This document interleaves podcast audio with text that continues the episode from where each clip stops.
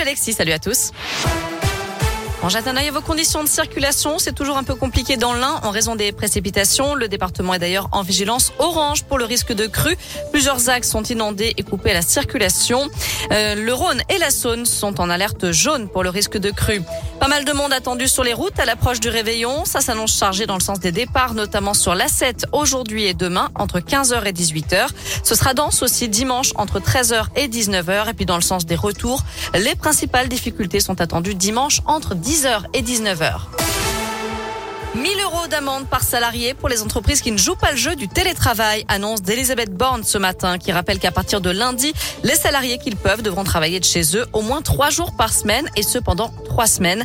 Un amendement au projet de loi sur le pass vaccinal sera déposé d'ici la fin de la semaine en ce qui concerne les sanctions. Un raz-de-marée, c'est le terme employé par Olivier Véran pour qualifier le triste record battu hier en France. Plus de 208 000, 208 000 nouvelles contaminations. Le ministre de la Santé qui annonce que 10% de la population française est aujourd'hui cas contact. Un million de personnes sont positives au Covid. Selon lui, je cite, les non vaccinés ont peu de chances de passer entre les gouttes. La conséquence de cette dégradation de la situation sanitaire, c'est notamment le port du masque qui redevient obligatoire dans les rues de Paris à partir de demain et un couvre-feu sera instauré à la Réunion à partir de samedi pour au moins trois semaines.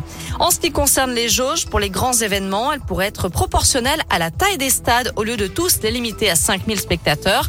En revanche, les foires, les salons, les zoos et les parcs d'attractions ne seront pas soumis aux jauges. C'est ce qu'annonce ce matin Jean-Baptiste Lemoine, le ministre délégué en charge du tourisme.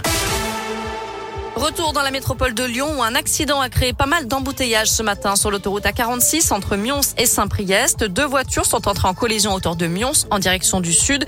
L'autoroute a été coupée brièvement à la circulation, mais rassurez-vous, tout est maintenant rentré dans l'ordre.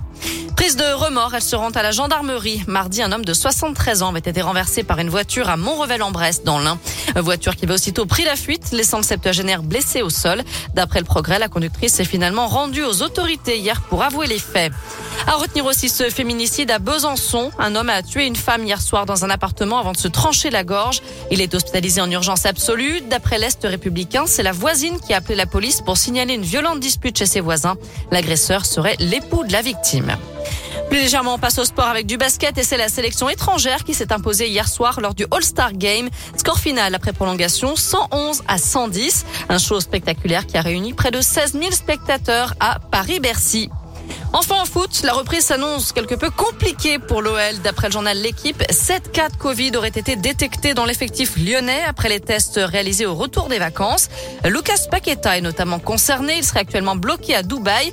Le stage prévu du 1er au 5 janvier en Espagne pourrait donc être compromis.